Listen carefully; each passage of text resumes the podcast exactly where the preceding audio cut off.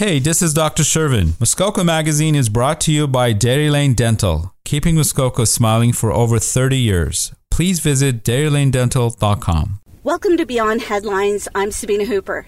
Now, a short time ago on 705blackfly.com, I did an interview with the advocacy group Truckers for Safer Highways, and they're very concerned about inadequate training and that's putting people in danger on the roads.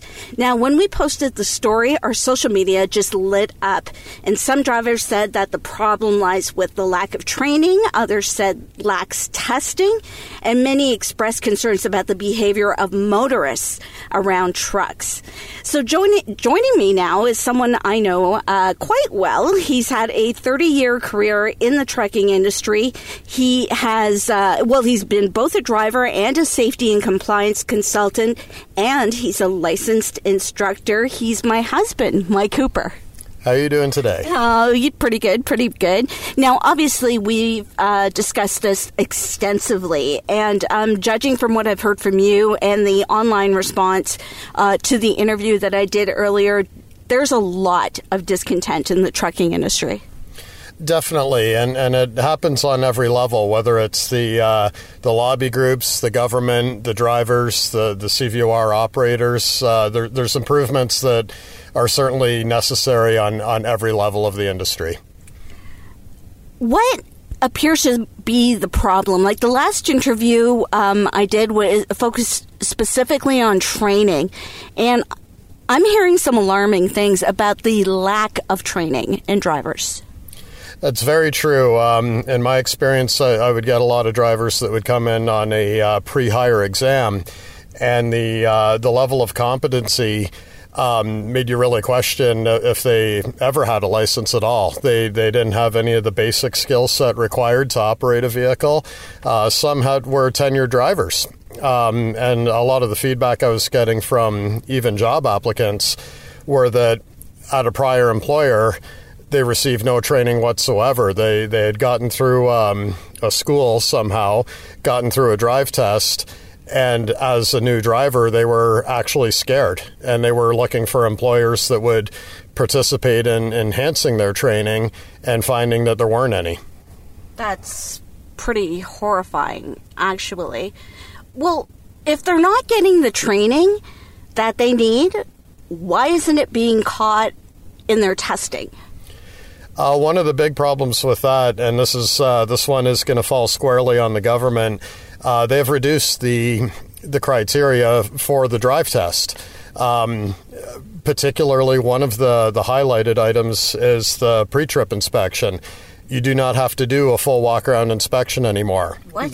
You do not have to do your full uh, Z endorsement test um, on your road test. That is something that you do in a classroom long before you go for your driver's license. You are issued a Z endorsement, and it's based on a 12 hour in class program with modeled brake units to do your testing on, and, and your test is assisted as well. Um, on the day that you go to do your road test, years ago, you would spend up to 90 minutes in the yard doing a, a drop and hook, reverse maneuvers, and a full inspection. Now you literally just hold up a Schedule 1 and they'll ask you to identify one of the items on it to see if something is defective. And, and that is it. It's, it's a five minute test. And I've heard that um, the waiting list to even get tested is uh, incredibly long. So basically, they're just pumping them through. That is true, and and um, another problem that comes with that, and, and a lot of the outlying communities can affirm this. Um, with somewhere like Toronto having a large backlog and a, a higher density of traffic, which would lead to a more possibly a more difficult test, they're uh, typically going to more rural communities where the inference being that they're going to have a lot less traffic, uh, maybe a little more lax testing process. Um, and that, that is where uh, a lot of those test centers are actually quite full now, and none of them are from uh, local applicants. Hmm. Well, you're a certified instructor. How would you improve the current training? Like, what would you make mandatory for for new drivers at this point in terms of their training? Uh, at the very least, um, the the number of hours in a school.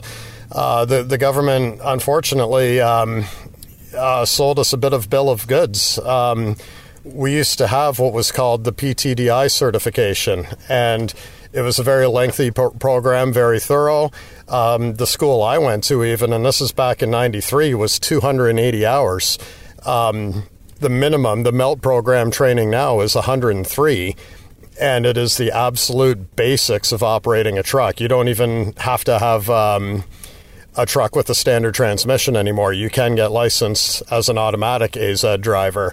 So my my suggestion would be to radically enhance the um, the curriculum of the school, and following that.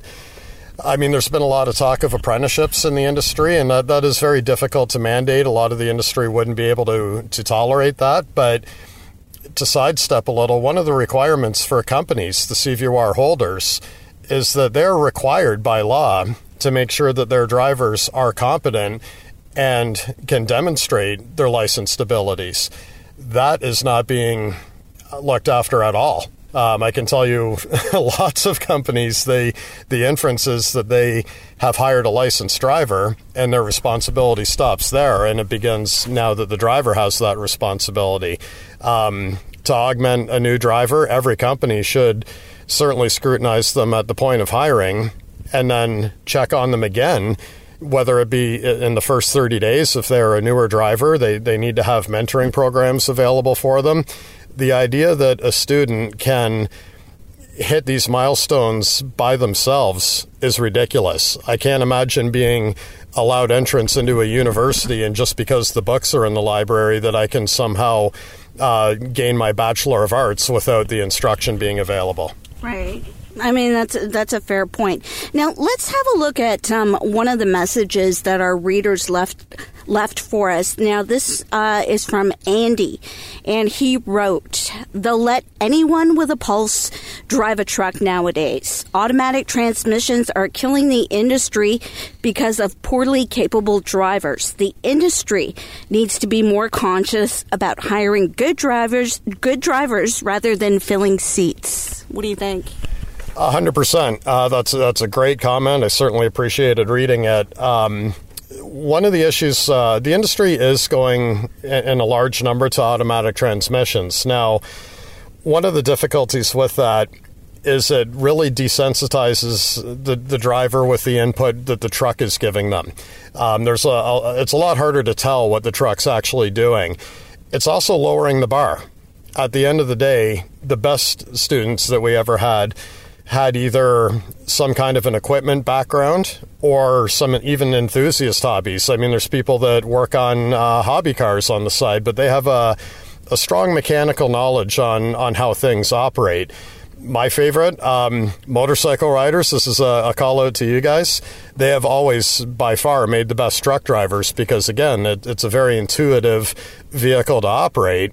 And automatic transmissions simply are not. You can literally um, point the truck down the road, put your foot on the floor, and uh, um, it it really it just lowers the bar to somebody who hasn't taken the time to really involve themselves in, in the feel and the nuances of what a truck can can provide.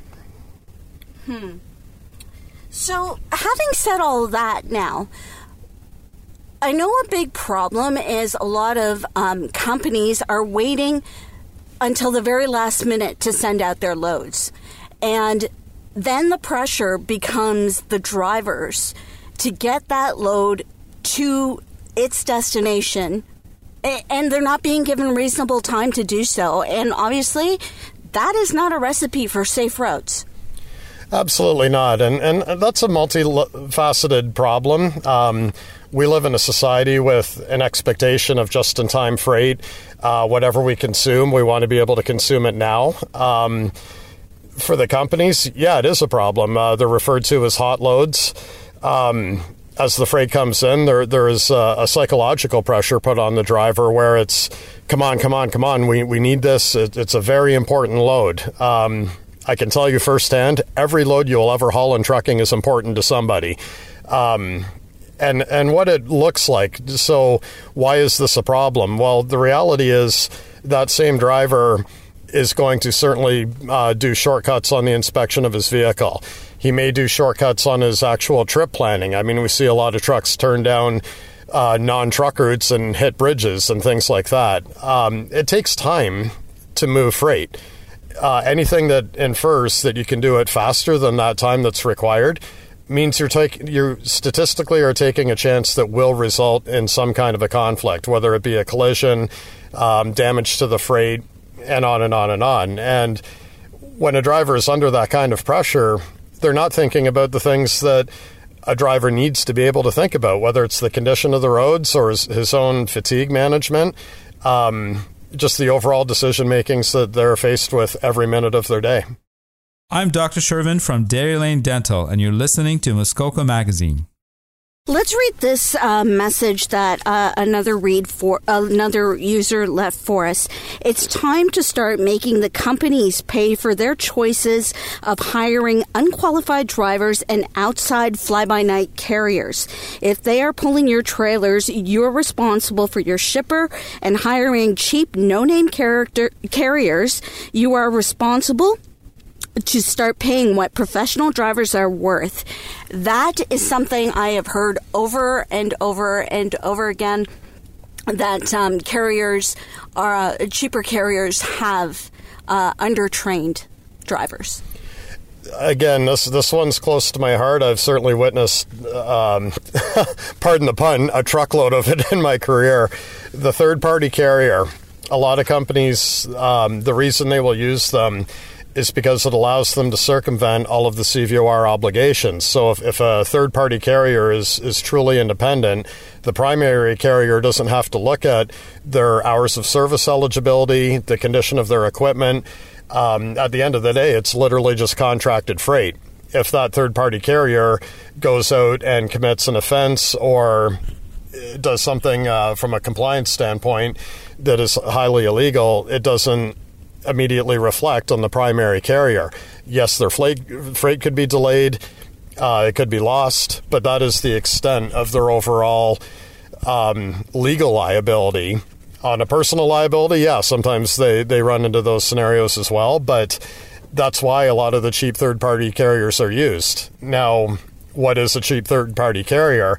Well, a lot of these, uh, the, this also falls into the driver's Inc. Um, problem that the industry is facing a lot of these people are just registering numbered companies, and it's honestly worth it for them to run as poorly as they can because it costs money to run, to be compliant. It costs money to be safe. And, and and they can run under that radar and, and if they get away with it for a number of years, they are much further ahead. As as terrifying as that sounds, it's true.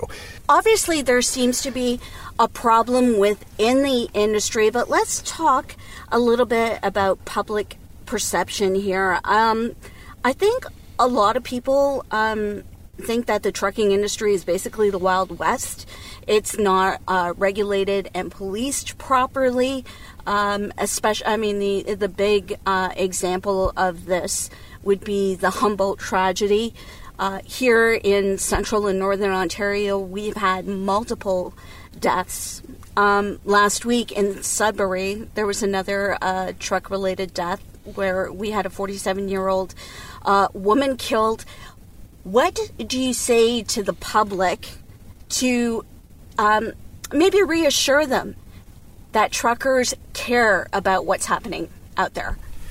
I think um, I can echo a lot of drivers' sentiments on this the majority of the drivers are more upset about these concerns than the general public. There are a great deal of operators that got into it on a more organic level. They they wanted to be a truck driver. They have a lot of pride in what they do. You can see that, especially with a lot of the flashy trucks running up and down the road. Um, th- there, there's a lot of drivers that that do care, and they are actively lobbying for changes from within. And I think you know, uh, for the general public, I, I would hope that they, they, they could lock hands with us and petition the government. At the end of the day, we already have all of the tools to resolve these issues. They've been on the books for a lot of years, and the government has backwalked a lot of these uh, regulations, whether it was pressure from lobby groups or whatever. I, I can't answer that officially, but what I can tell you is that I'm, I'm looking at a conviction code table where years ago, a dangerous driving causing bodily harm would carry 25 demerit points to both the driver and the carrier. It currently has five demerit points for that same charge. The government is, has allowed um, the, these reduction on, on very serious uh, offenses. I mean, one of the the, the scariest ones that I, I see on here is uh, drive with more than 80 grams alcohol in your blood. Used to be a 15 point charge, and now it's five. For the people that may not know, in a commercial vehicle, we have a, a, legal standard of zero alcohol in your system. We're, we're not allowed anything in a commercial mm-hmm. vehicle. Now, if they're sending that message of reducing compliance measures that were already on the books, what is that telling the public? Um, why are we able to have fewer demerit points? Why are we not auditing the carriers for their CVOR requirements? If the whole public, if everybody was on the same page to petition their members of parliament to answer these questions, why are they lowering the standard, particularly with Humboldt? Because the government certainly didn't mind riding the wave of we're going to introduce the mandatory entry level training program into the driving schools and yet on the compliance side, we're going to lower the standards considerably. Yeah. That, that's a very poor message to send to um, what they think about our families on, on the roads. Well, that's certainly fair enough. That's giving with one hand and, and taking with the other. But, you know, part of the problem is monitoring the trucks. Now, when you look at um, particularly the um, OPP, OPP truck blitzes, when you look online, you see all the photographs about um, unsafe trucks. You know, they, they have, you know, unsafe wheels, they're rusted out, so on and so forth. However, the problem here is there's not enough um, at the scales and so on uh, people to check these trucks. That's another problem. It is, and and uh, big shout out to the OPP. I think they've done a tremendous job being visible, uh, doing awareness campaigns, and participating in in those inspections. And the reason what they're doing is so important is just what you said. The MTO scales um, they're they're not open to the degree they were years ago, and and I'm I mean they're fractionally open. And one of the purposes of those scales isn't just to weigh a truck; it puts eyes on them. So when they see a, a truck that, that looks questionable, it's a red flag and, and it would cause them to think, okay, a secondary inspection is now necessary. We have the truck. We don't have to chase it down the highway and uh, gives them a, a safe place to, to conduct a full uh, inspection. And, and that is something, I mean, I, I can't pre- pretend to tell you what the internal concerns are within the MTO, but I know that they do have a lot of their own labor challenges. There, there's um, uh, you know, a lot of concern that they had brought up about the ability to even have a sidearm. Um, they they are confronting uh, members of the trucking industry with very little protection, and I can't say I argue with them.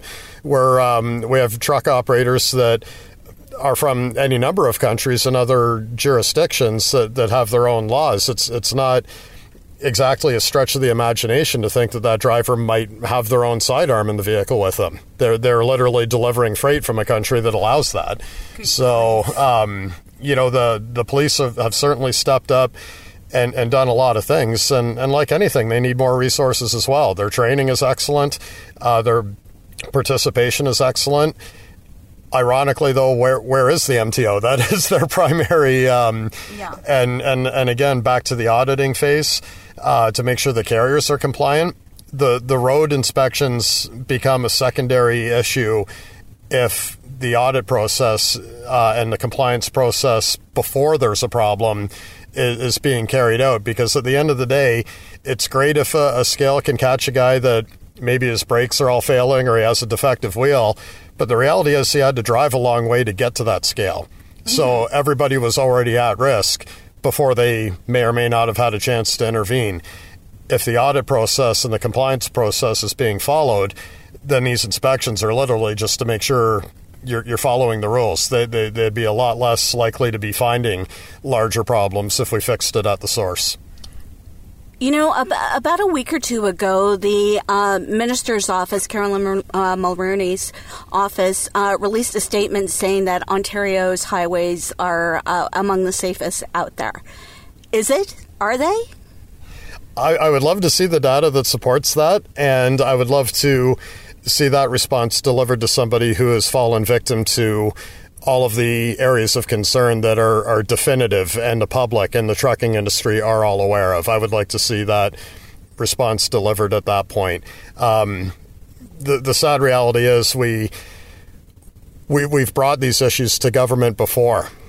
Um, I, have seen plenty of uh, investigative reports. I, have seen plenty of lo- lobbying efforts that are highlighting these issues. And quite frankly, a dismissive response like that does not move this uh, initiative further one iota. Um, and define safest. If if we are having um, hundreds of major collisions uh, in, in, our province in any measurable amount of time, it's too many. It, it, it's just an insult to anyone who, who has been victimized by this to just say, "Yeah, we're the safest." If we are, if that's the case, then we certainly must have the tools to make it even safer. Absolutely. I just want to quickly uh, have one more uh, email here. All levels in the industry have a role to play and a share of responsibility. And uh, he goes on to talk about the government, the laws, the training, testing, testing, licensing the industry. And his final line is, "You are all responsible for consequences." We got about thirty seconds here, Mike. What do you think? I want to shake his hand because that's about the most accurate thing anybody can say. No one person is at fault. No one group can fix this. We all have skin in this game. No matter what, we can all contribute to fix this. And I think that that applies to government, industry, vehicle motorists and certainly uh, the trucking industry itself. Thank you so much for doing this. That was a really interesting conversation, and I know not part of our wedding vows to do an, an interview like this. So thank you very much. My pleasure. And I'm Sabina Hooper for 887 The Bay.